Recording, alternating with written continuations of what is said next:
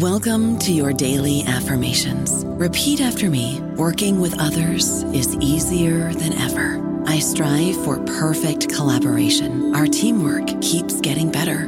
Yeah, affirmations are great, but Monday.com can really get you the teamwork you desire. Work together easily and share files, updates, data, and just about anything you want all in one platform. Affirm yes to start or tap the banner to go to Monday.com. Lucky Land slots, you can get lucky just about anywhere. Dearly beloved, we are gathered here today to. Has anyone seen the bride and groom? Sorry, sorry, we're here. We were getting lucky in the limo and we lost track of time. No, Lucky Land Casino, with cash prizes that add up quicker than a guest registry. In that case, I pronounce you lucky. Play for free at LuckyLandSlots.com. Daily bonuses are waiting. No purchase necessary. Void where prohibited by law. 18 plus. Terms and conditions apply. See website for details.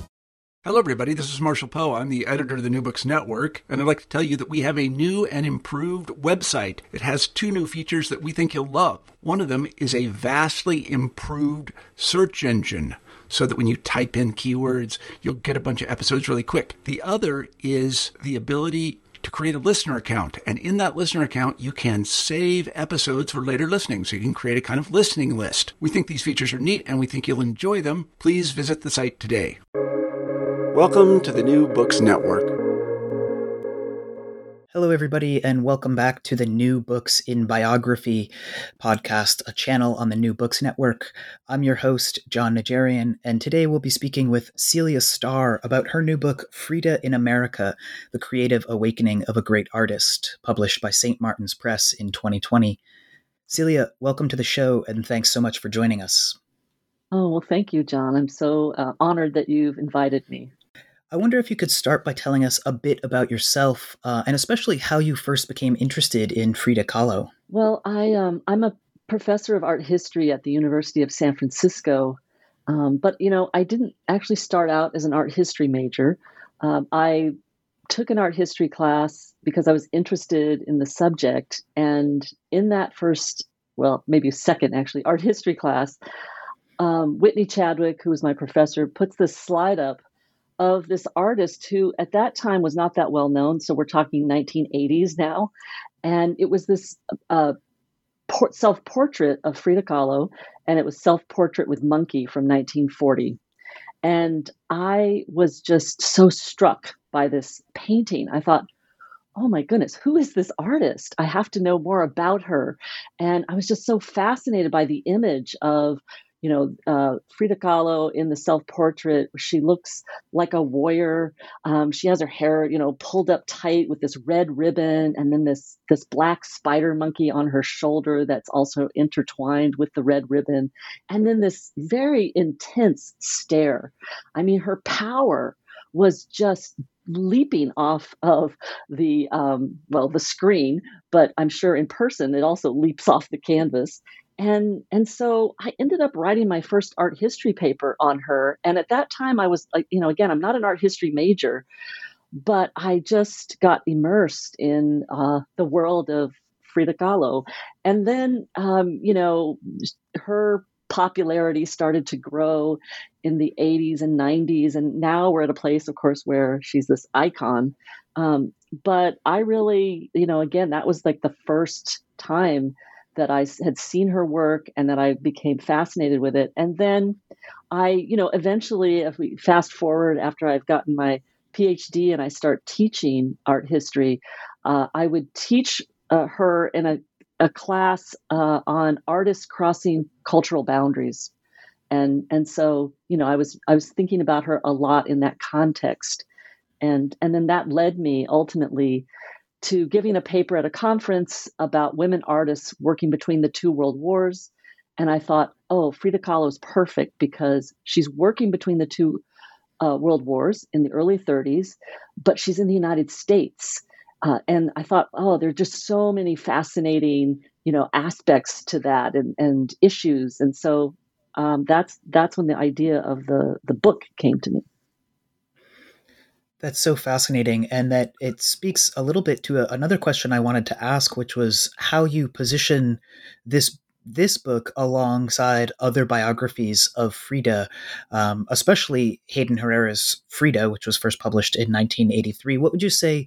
Uh, what contributions does does your book make to our understanding of Frida's life and work? Yeah, that's a great question.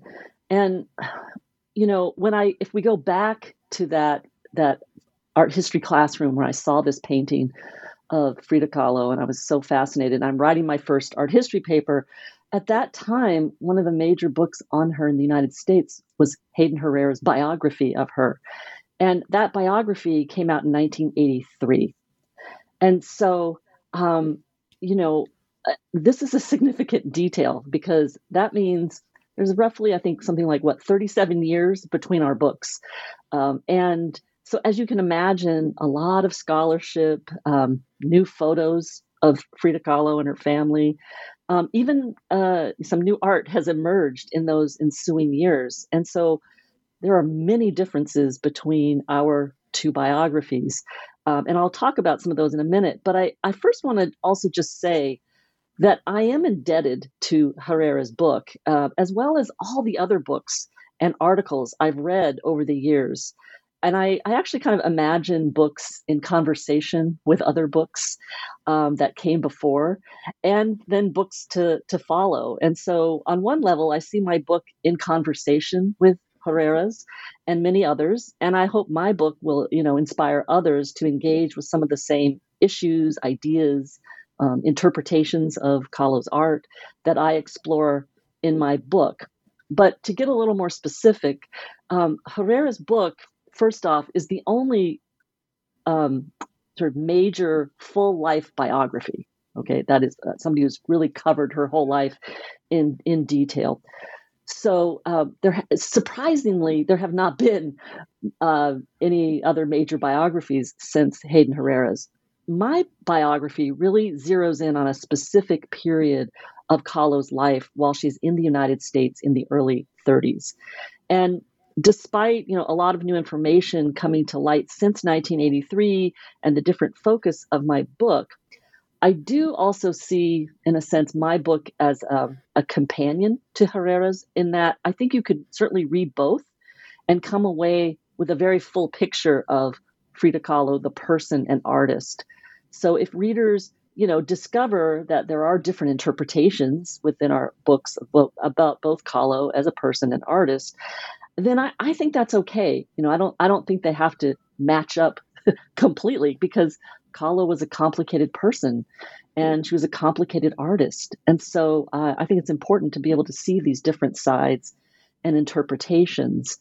Um, and then to get a little more specific, I would say one thing in terms of style, my my um, book is a bit different. I was really looking to creative nonfiction for inspiration in terms of the writing style. And so I wanted to take my knowledge and skills as an art historian and combine them with a style of writing that could bring Frida's personal and creative journey alive. You know, I really wanted readers to feel as if they were on this journey with Frida. And at the end of the book, to feel as if they really understood her and her art on a much deeper level. So the information is factual, it's coming out of years of research, but the style of writing is coming out of creative nonfiction, which uses some of the tools, you know, of fiction writers. For example, uh, wanting to create uh, scenes in your in your biography.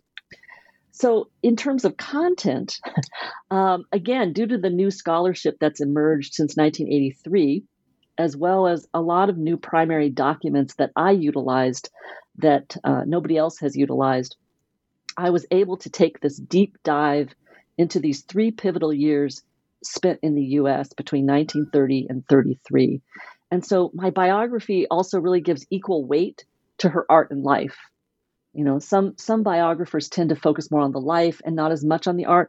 I really wanted to give um, equal weight, and so um, there really hasn't been any other book that's explored in depth these years uh, prior to, to my book. And so a lot of different things then come out of the book and contribute to to our uh, understanding of, of Kahlo. One is there are lots of paintings that I talk about in in depth again that um, others haven't really discussed, uh, like Portrait of Eva Frederick or Portrait of Mrs. Jean Wight, um, etc. And then my interpretations of the paintings offer new perspectives and um, you know I I really again go into a lot of details about this this journey that that Frida Kahlo was on and then I I really the way I set up the book is that pretty much each chapter with the exception of maybe one is focused around one particular major work of Frida Kahlo that she creates so that I wanted to really provide a context for these these paintings which nobody else has done to this degree right and, and in terms of all of this work from this this period of her of her um, of her of her life in the early 30s um, and then I think the other thing is that uh, you know there's a lot of information in my book that's new, like Frida Kahlo's relationship with women artists and the impact of that on her as a as a, a growing budding artist. Um, and there's also a lot of information, uh, new information about her relationship with her mother, for example. Um, you know, prior because I should point out that so I based my book on many sources, but sort of the two main ones that that uh, are new are hundreds of letters that sh- that Frida Kahlo wrote home to her family, and then also a um, a journal that her her friend Lucienne Bloch, fellow artist, kept during this period. And so having access to these two sources was was uh, a game changer. I could not have gotten into such detail right without these sources and so one of the things that comes there are lots of things that come through in the letters that others uh, prior um, had you know had given us different uh, pers- a different perspective on Kahlo and her art. And so one of them is her relationship with her mother right? It was previously thought well you know she wasn't that close to her mother. There was a lot of tension in this relationship and she was really just very close to her father. But as i'm reading through all of these letters that she's written writing home primarily to her mother more than to her father there's there's a great love there. Uh, you know, Frida Kahlo is very concerned about her mother's mental well-being, her physical well-being, her emotional well-being, um, and it really you know comes through that there's something much. They have a much closer bond than than previously understood. So that's just one you know example, and there are many many more where I think that um, my book ultimately gives us a much more nuanced perspective of Kahlo's relationships, not only with her mother, but even also with her father, her siblings to a degree, and, and also, I think, even with uh, her husband, Diego Rivera. Yeah, I was I was struck reading the book um, by how how uh, rich and detailed her her letters were home, um, and I was wondering about how um, you know Frida. You mentioned Frida as this uh, cross cultural figure, um, you know, traveling throughout through the United States um, and writing home to her mother. Um, you were also writing this book uh, during a very particular moment in uh, contemporary American history, um, the years roughly from 2008 to 2018, say. Um, and I'm wondering how the shifting political landscape in the United States, particularly the changing relationship with Mexico, um, how the, how that landscape might have affected how you were thinking about Frida's relationship with the United States and her connection also with with Mexico and her family. Yeah, I know. It's a great question. so, you know, when I started the thinking about this book, it was in 2008. And at that time, what I was thinking was, wow, I see these, you know, re- I see this relationship between the financial crisis that was happening in 2008 um, connected to the you know the the financial crisis the the economic depression of the early 30s and I, at first i thought oh wow my book should be very relevant you know to the to the times. On the other hand um, i started thinking like well maybe though people won't want to read about you know these depressing times if they're feeling pinched you know in terms of the you know uh, economy. But you know since it did take me quite a while to to do the research um, yeah, I wasn't I wrote my introduction to the book in 2019. So that I did at the very end. And and so yeah, a lot had happened between 2008 and, and 2019. And of course, um, there was a, a really drastic shift with the 2016 presidential election. And I have to say that while I so so after the shift in 2016, I mean, I was still doing some research. I was still writing chapters, and um, at that point, I have to say I was profound, profoundly disturbed by the similarities in, for example, racist rhetoric concerning people of Mexican descent.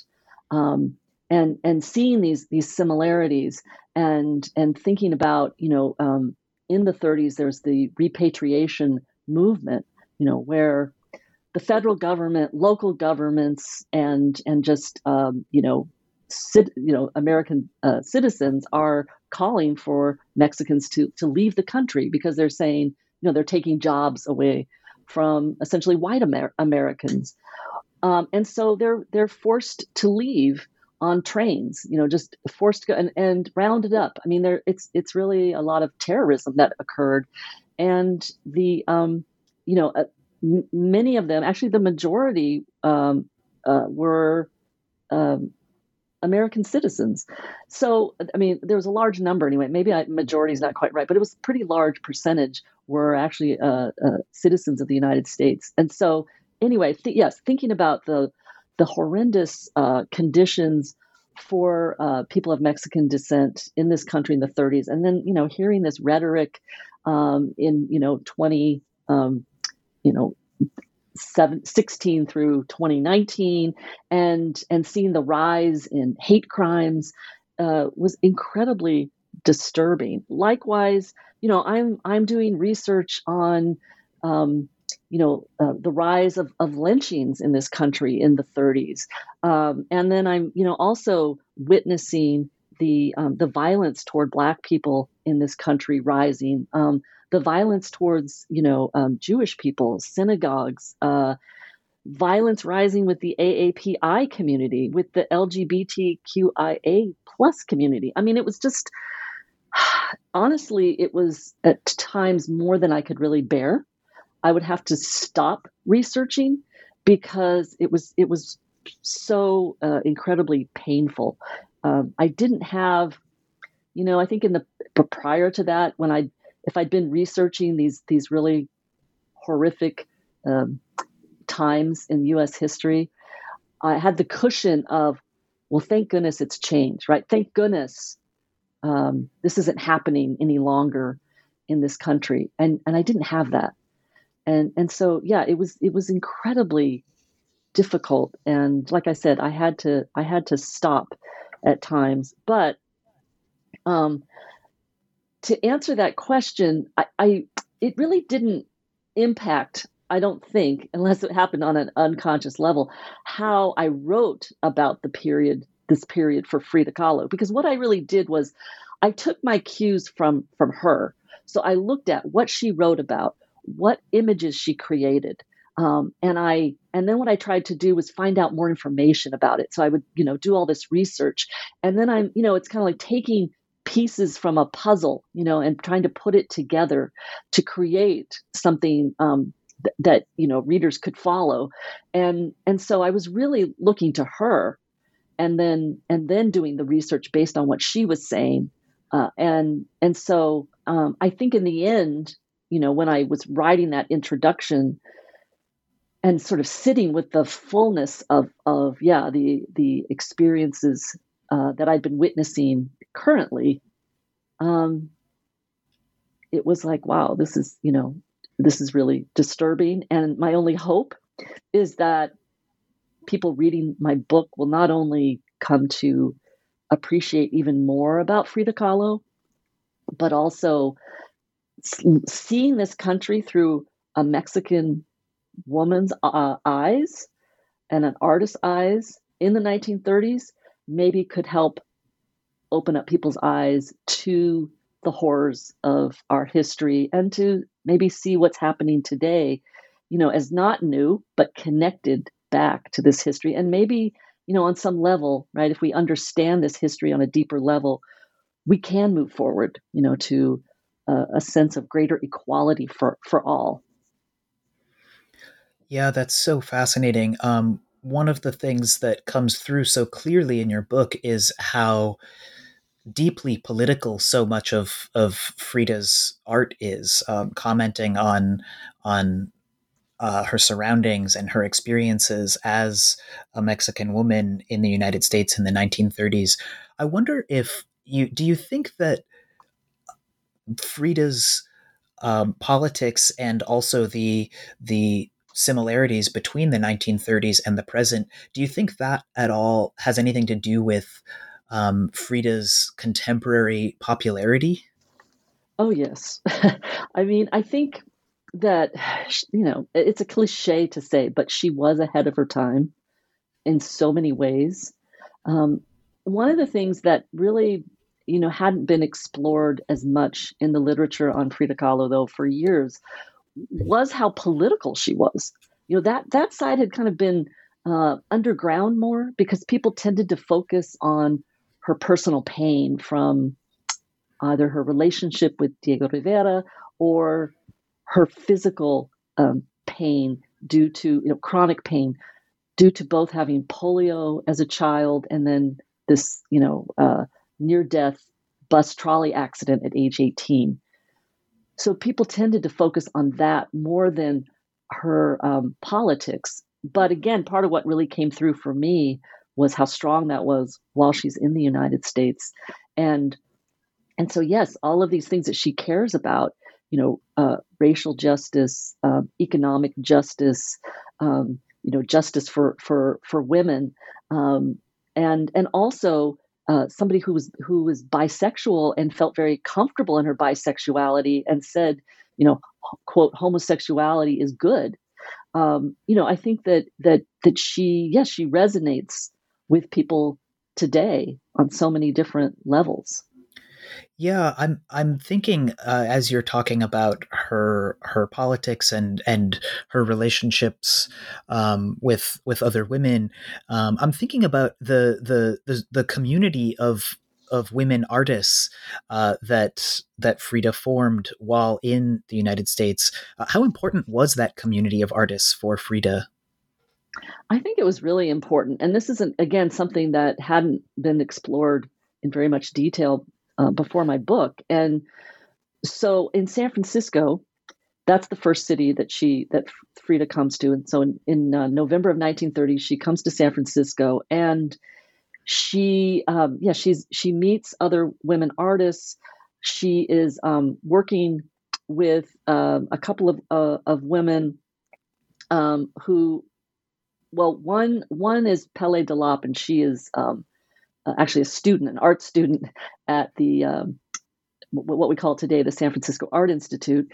And then there was another uh, female artist who lived downstairs in the flat where Frida was living, um, Lucile Blanch. And and so they start hanging out at Blanch's studio uh, at night, and they're experimenting with you know art. They're they're having fun.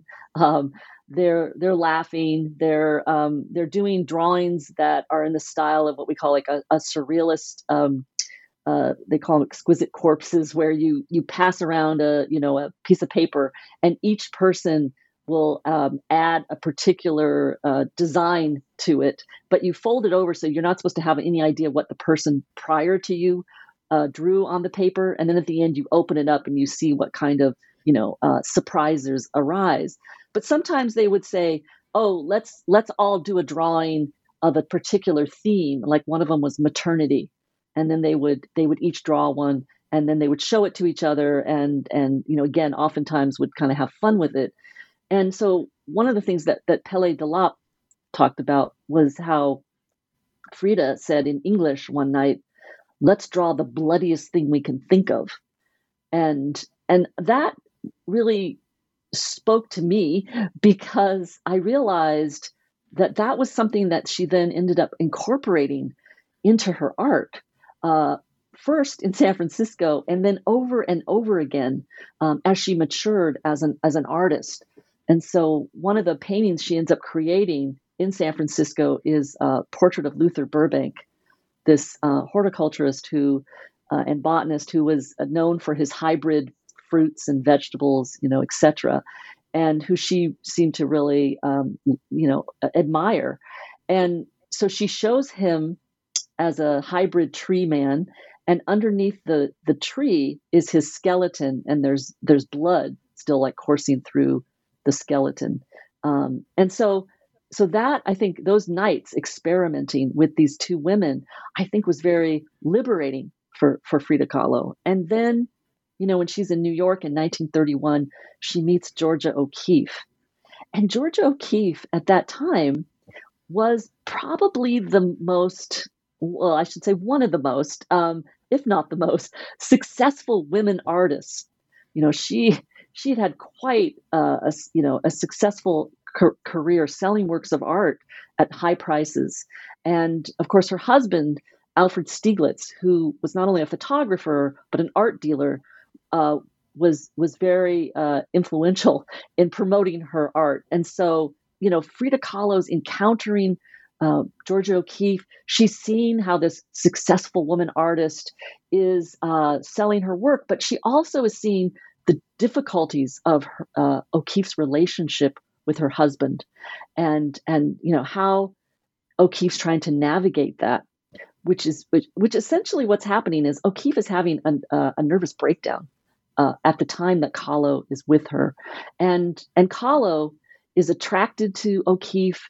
um, it, it, appears that they had an affair. Um, but then also what I think is very poignant very sad very sort of telling is that I talk about in my epilogue that in the late 30s, Frida Kahlo will also have a nervous breakdown due to her husband having an affair with Frida Kahlo's sister. And so it's kind of repeating in some ways what she'd already witnessed, you know, with Georgia O'Keeffe in 1931 and 32.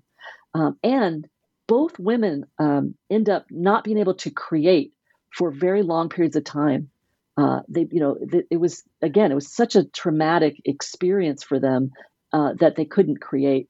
So I think that was an important uh, for her. And then uh, another artist is Lucienne Bloch, who was a photographer, um, a sculptor, um, and becomes actually a muralist after working with Diego Rivera as a mural assistant. She will go on to become a muralist in her own right. Uh, but but this friendship really develops in New York in 31 as well, and then in Detroit, and then back to New York in 1933.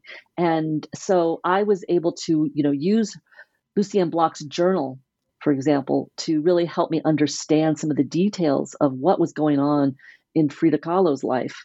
Um, so I'm using the letters and I'm using this journal uh, to to really again give me those details. And and so one of the things you see with Bloch is that she really loves what Frida Kahlo is creating and and you know tells her like yeah this is really good stuff you know you're onto something um, and so i think that that you know all of that encouragement and that experimentation um, and seeing you know again the the pluses and the minuses of being involved with a uh, successful and powerful man uh, have an impact on on Frida Kahlo in in important ways.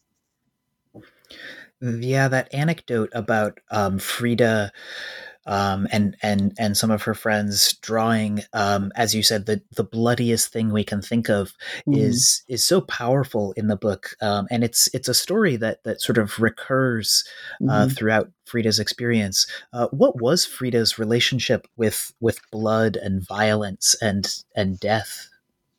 Yeah, well, I mean she herself actually addressed this in the late 30s, um, I believe it was, when she was asked about it from a reporter because she created this painting called A Few Small Nips, which I mentioned in the uh, epilogue uh, because I think that this is kind of the the uh, outcome of her saying, you know, in in 1931, let's draw the bloodiest thing we can think of. Well, by the late 30s, she's done that with this painting, A Few Small Nips, created while she's in, in Mexico, but it was based on a true story of a man who um, who kills his girlfriend uh, with you know by stabbing her uh, over and over again. And in in court, he says something like, "Well, I only gave her a few small nips." And in this this painting that Frida Kahlo creates is so incredibly disturbing and powerful. Um, but it shows this woman, you know, being uh, who's been stabbed many, many times, and all the blood, and even the blood goes out onto the um, the frame of the painting. And then at one point, we have photographs of this painting in Frida Kahlo's studio. And at one point, you even see a knife stuck into the, the frame of the painting. So Frida's asked about this painting, and, and she herself said, I like to paint blood. You know, she says, I don't know why. Then she says, maybe I should be psychoanalyzed. But she reflects upon it a bit, and then she says, the desire to paint blood may come from the year of suffering I spent in bed after a streetcar crashed a bus I was on. Um, you know, this is when she's 18. So she herself is is saying it, it may go back to this period when she's in this, you know, horrible accident and really was left for dead. And and so one of the things that her boyfriend at the time, um, Alejandro, says is that because he was with her and he's he comes upon her body and she's covered in blood and all of her clothes had been somehow stripped off of her in the in the accident and so she's just covered in blood but at the same time he said there was all this um, gold on her body too because apparently there was a uh, some kind of a painter on the bus who had who had gold you know uh, flecks and and they had dispersed and during the accident. So she's covered in blood with all of this gold. So it's kind of this, you know, combination of a horrific image, but mixed with some, you might say, beauty. Um, and and so yeah, that definitely seems to have had a major impact. I mean, you know, obviously had a major impact on her in many ways. But she herself is saying that might be the source of it. I think also, though, you know, if growing up in a Catholic culture, certainly there's emphasis on blood in terms of Christ and seeing some of the images, uh, you know, ha- going to to church uh, every you know uh, every week, sometimes multiple times a week with her family, and then also as Frida is coming into her own in the 1920s and then on into the 30s there's a real emphasis on you know after the after the revolution in uncovering the uh, indigenous cultures prior to um, you know the uh, conquistadors coming in and and demolishing you know especially uh, Aztec culture at that time, and so there's there's a lot of emphasis on blood within Aztec culture as well. So I think you can see different you know uh, layers here. I don't know about you, but I'm very busy and I don't have a lot of time to cook. That's why I subscribe to Factor. Eating better is easy with Factor's delicious, ready to eat meals. Every fresh, never frozen meal is chef crafted, dietitian approved, and ready to go in just two minutes. You'll have over 35 different options to choose from every week, including Calorie Smart, Protein Plus, and Keto. These are two minute meals. Factor meals are ready to eat and heat, so there's no prepping, cooking, or cleanup needed.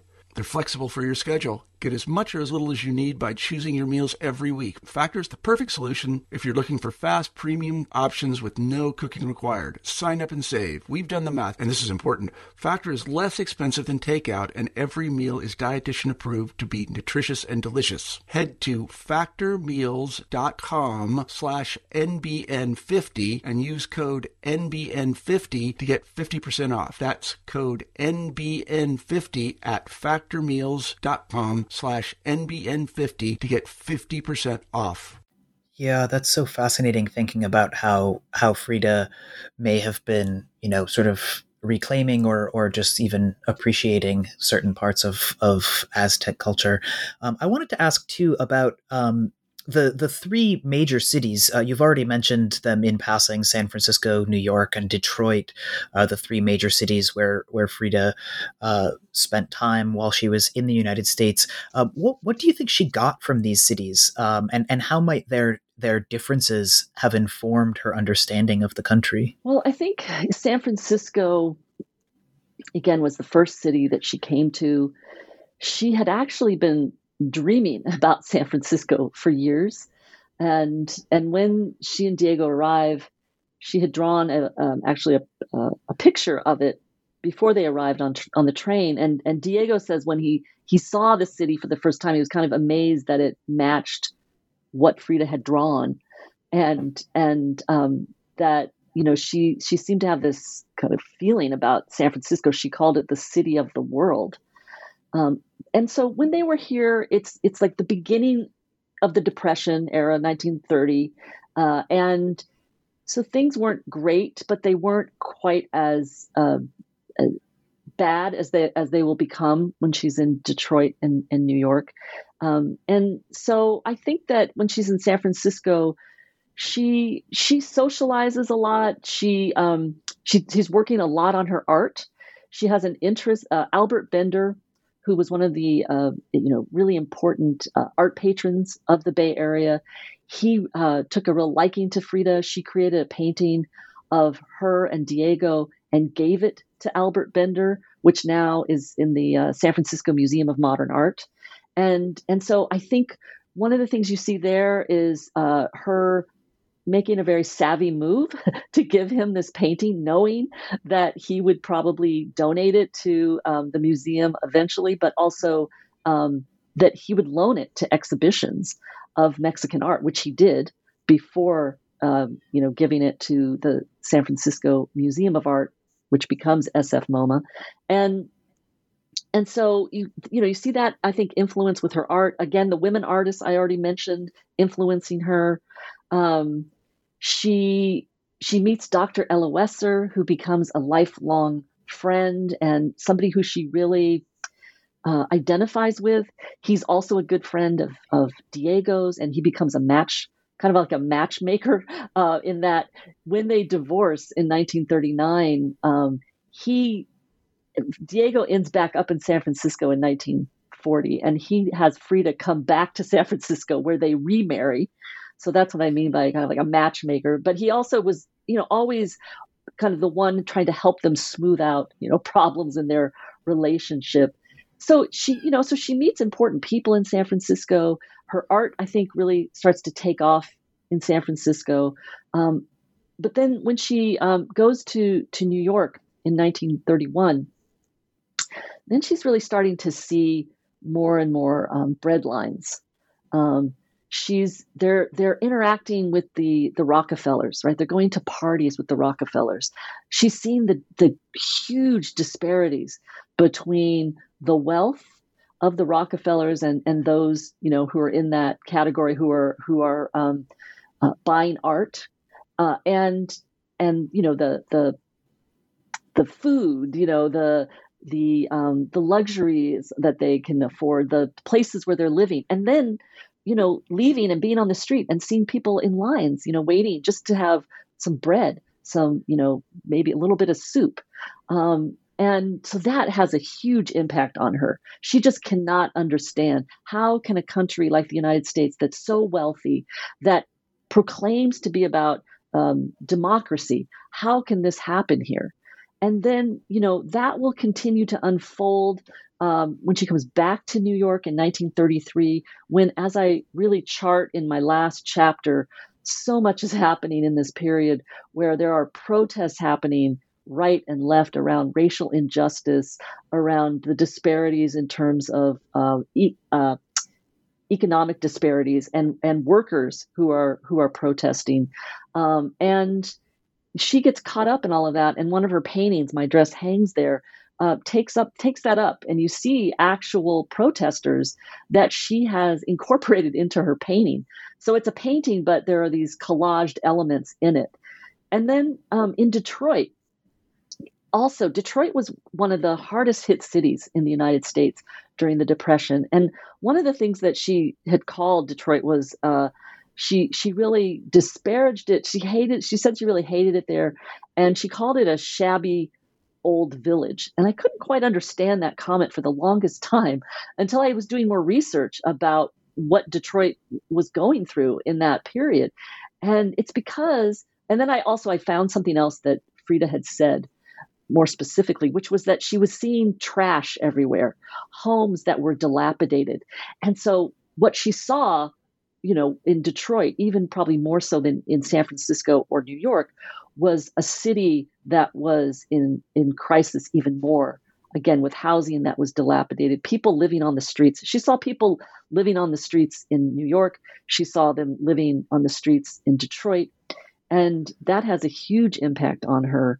And then um, also, in, while she's in Detroit, though, she goes through uh, some uh, trauma with uh, a miscarriage that um, also was, you know, just it's described as so severe that she could have died, or at least she feared that she could have died. And and so I would say that her own personal trauma, that and also her mother's um, ill health, they kind of almost come together or collide with the trauma that uh, people are going through in the United States.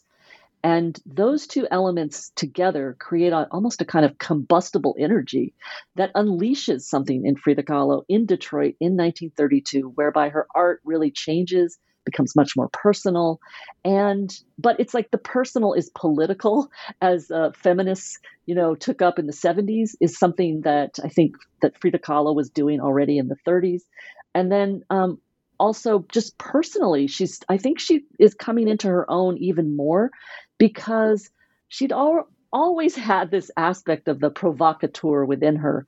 But i think that she becomes more comfortable showing that at least in the united states she becomes more comfortable uh, showing that and she and she does in lots of ways. And so that's one way that she um, is able to kind of push back against some of the um, inequities that she experiences, the anti-Semitism, the um, again the racist um, uh, you know attitudes and and violence. Yeah, I was I was so I was so interested to read um, about that that side of her, uh, you know, what you call the provocateur. Um, I was wondering if if you wanted to talk about the the dinner she had with the Ford the Ford family yeah. while she was yeah. in Detroit. Yeah, that's a. I know it, it's a, it's a good story because it really gives us a sense of how Frida Kahlo was. You know, she had this really brilliant mind, and she was very quick, and she used uh, wit, she used sarcasm, she used punning in very effective ways. And so, yeah, she when she's in Detroit, and now they're they're socializing with the Fords because um, both Henry Ford and Edsel Ford, his son, uh, really are the ones who provided the funding for Diego Rivera's murals at the um, at the Art Institute in um, at the Detroit Art, Art Institute, and so they go to this this dinner, and and I should before I tell you what happened, I should say that Henry Ford uh, was known as a uh, an anti-Semite. I mean, this is something that I don't think he he didn't hide it, right? He he uh, promoted it, and it was known that he would often at these dinners bring up the quote unquote Jewish uh, question. And, and Frida Kahlo identified as part Jewish uh, because um, it's she believed that her father was part Jewish, and and so um, she was very much, you know, uh, again appalled by anti-Semitism that she witnessed in the U.S. So they're at this dinner party, and um, there's a lull in the conversation, and Frida turns to Henry Ford and she says, Mr. Ford, are you Jewish? And uh, according to Lucienne Bloch, you know, there's just this kind of stunned silence. And, you know, people don't know what to do with this, right? Like, is she serious? Is she really that naive?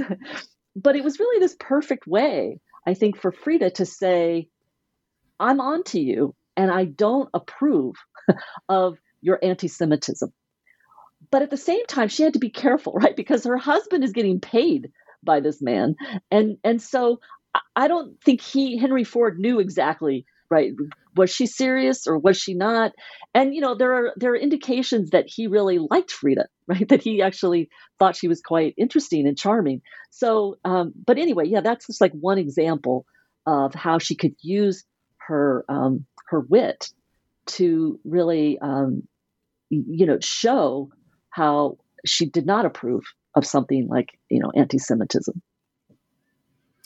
It's such a such a great story. Um, I'm I'm I'm wondering if uh, you see us this sense of um, playfulness in in her art. Uh, you've talked already about uh, the the some of the the political aspect of her art. Um, do you see her art also as as playful in in maybe in ways that are also political, like this story with with Henry Ford? Mm-hmm. Yeah, I think that there's there's always a lot that's going on in Frida Kahlo's art, uh, and one of the things I talk about in the book is I think you know on the one hand, her I think her art is very uh, available to people, so that you can you can see her paintings and you can just you know uh, have a f- kind of physical emotional reaction to them, and and really you know um, find them powerful, and you don't have to necessarily you know, take them apart and really analyze them to, I think, appreciate them and, and find them powerful. However, for those like me who who also are fascinated by these layers in her work, I think she, yeah, I think she uses a lot of symbolism. Um, I think she chooses her her imagery carefully, and I think there is often more going on than meets the eye. And yes, she can be. She, I think she can be very playful. Um, I mean, just okay, just to take that painting I mentioned a, a minute ago, a few small nips. Okay, now we wouldn't think she's being playful at all with that painting. Uh, however, you know, by calling the painting, you know, a few small nips, she is referencing what this man said about his girlfriend, who he brutally murders, saying, Well, I just gave her a few small nips. And so she takes that on so that there are these different levels there, right? I, I think one level is like the horror of it. And on another level, it's kind of like the absurdity of it. You know, you could kind of laugh thinking like, what? Like, how could a, somebody say that? You know, but and so those two levels are at play at once, right? The horror of it and this kind of um, sarcastic absurdity of it. Uh, and, you know, she also, you know, created a painting um, of her um, in a in a suit where she's wearing a man's suit, self-portrait with cropped hair.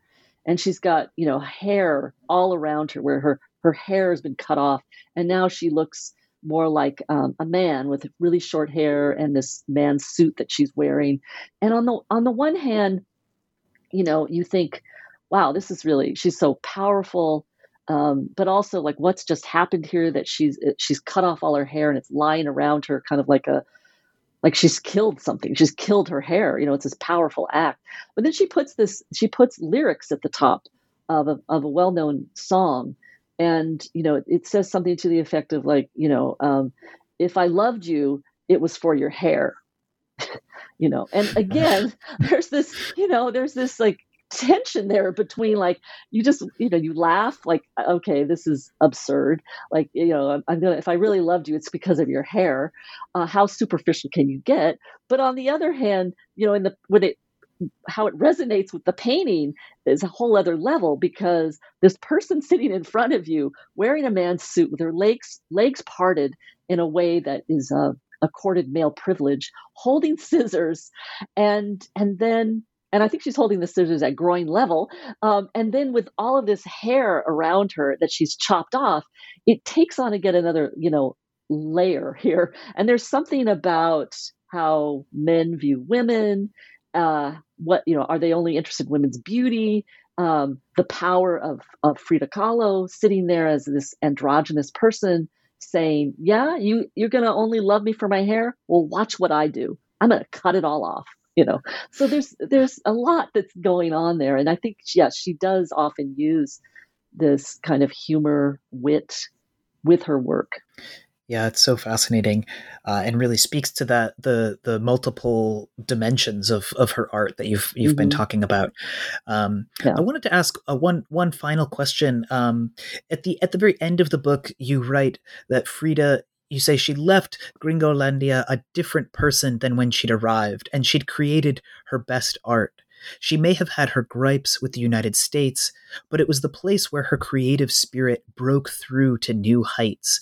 What was it about her time in the United States that allowed Frida to flourish?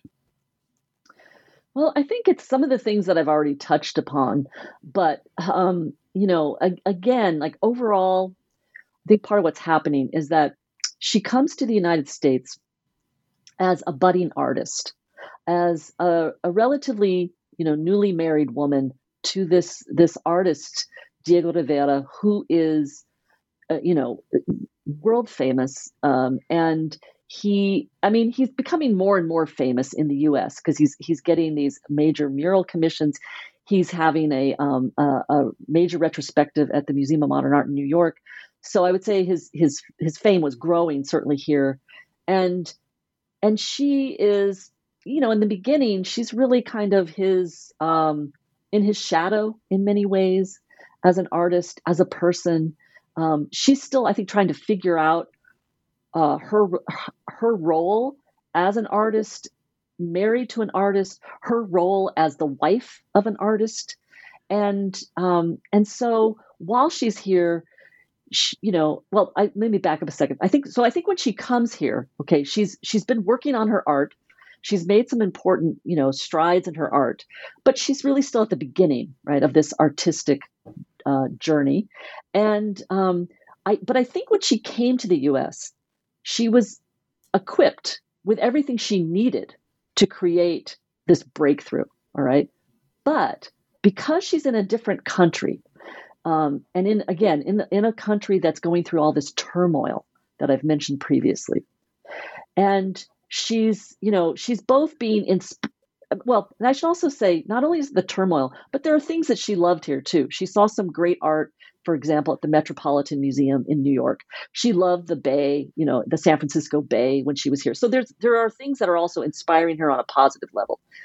So all of these things that are coming together with what's happening in the U.S. Uh, that's you know she's outraged by, saddened by, um, the things that are positive that are inspiring her, and then as I said earlier, her own sort of personal uh, traumas her also you know the challenges of her relationship with Rivera as they're moving through the US.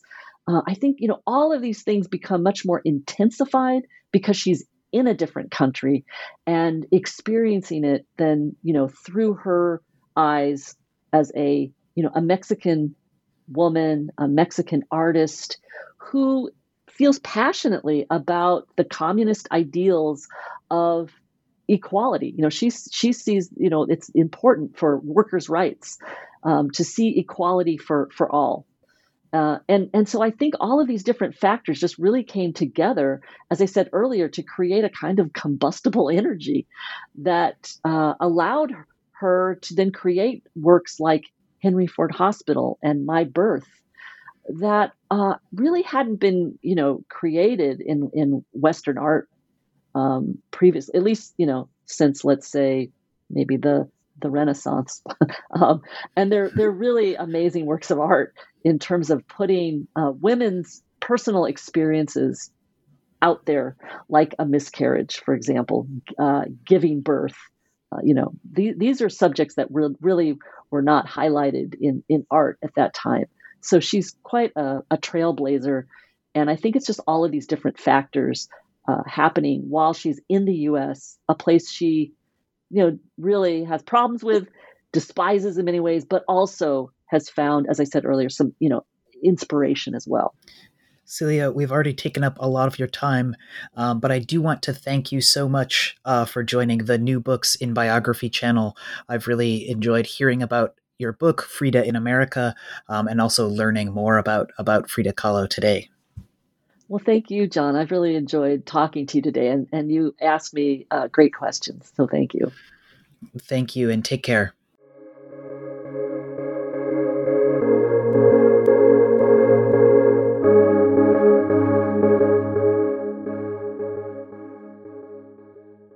Hello, it is Ryan, and I was on a flight the other day playing one of my favorite social spin slot games on chumbacasino.com. I looked over the person sitting next to me, and you know what they were doing? They were also playing Chumba Casino. Coincidence? I think not. Everybody's loving having fun with it. Chumba Casino is home to hundreds of casino style games that you can play for free anytime, anywhere, even at 30,000 feet. So sign up now at chumbacasino.com to claim your free welcome bonus. That's chumbacasino.com and live the Chumba life. No purchase necessary. VGW, void, prohibited by law. See terms and conditions 18 plus.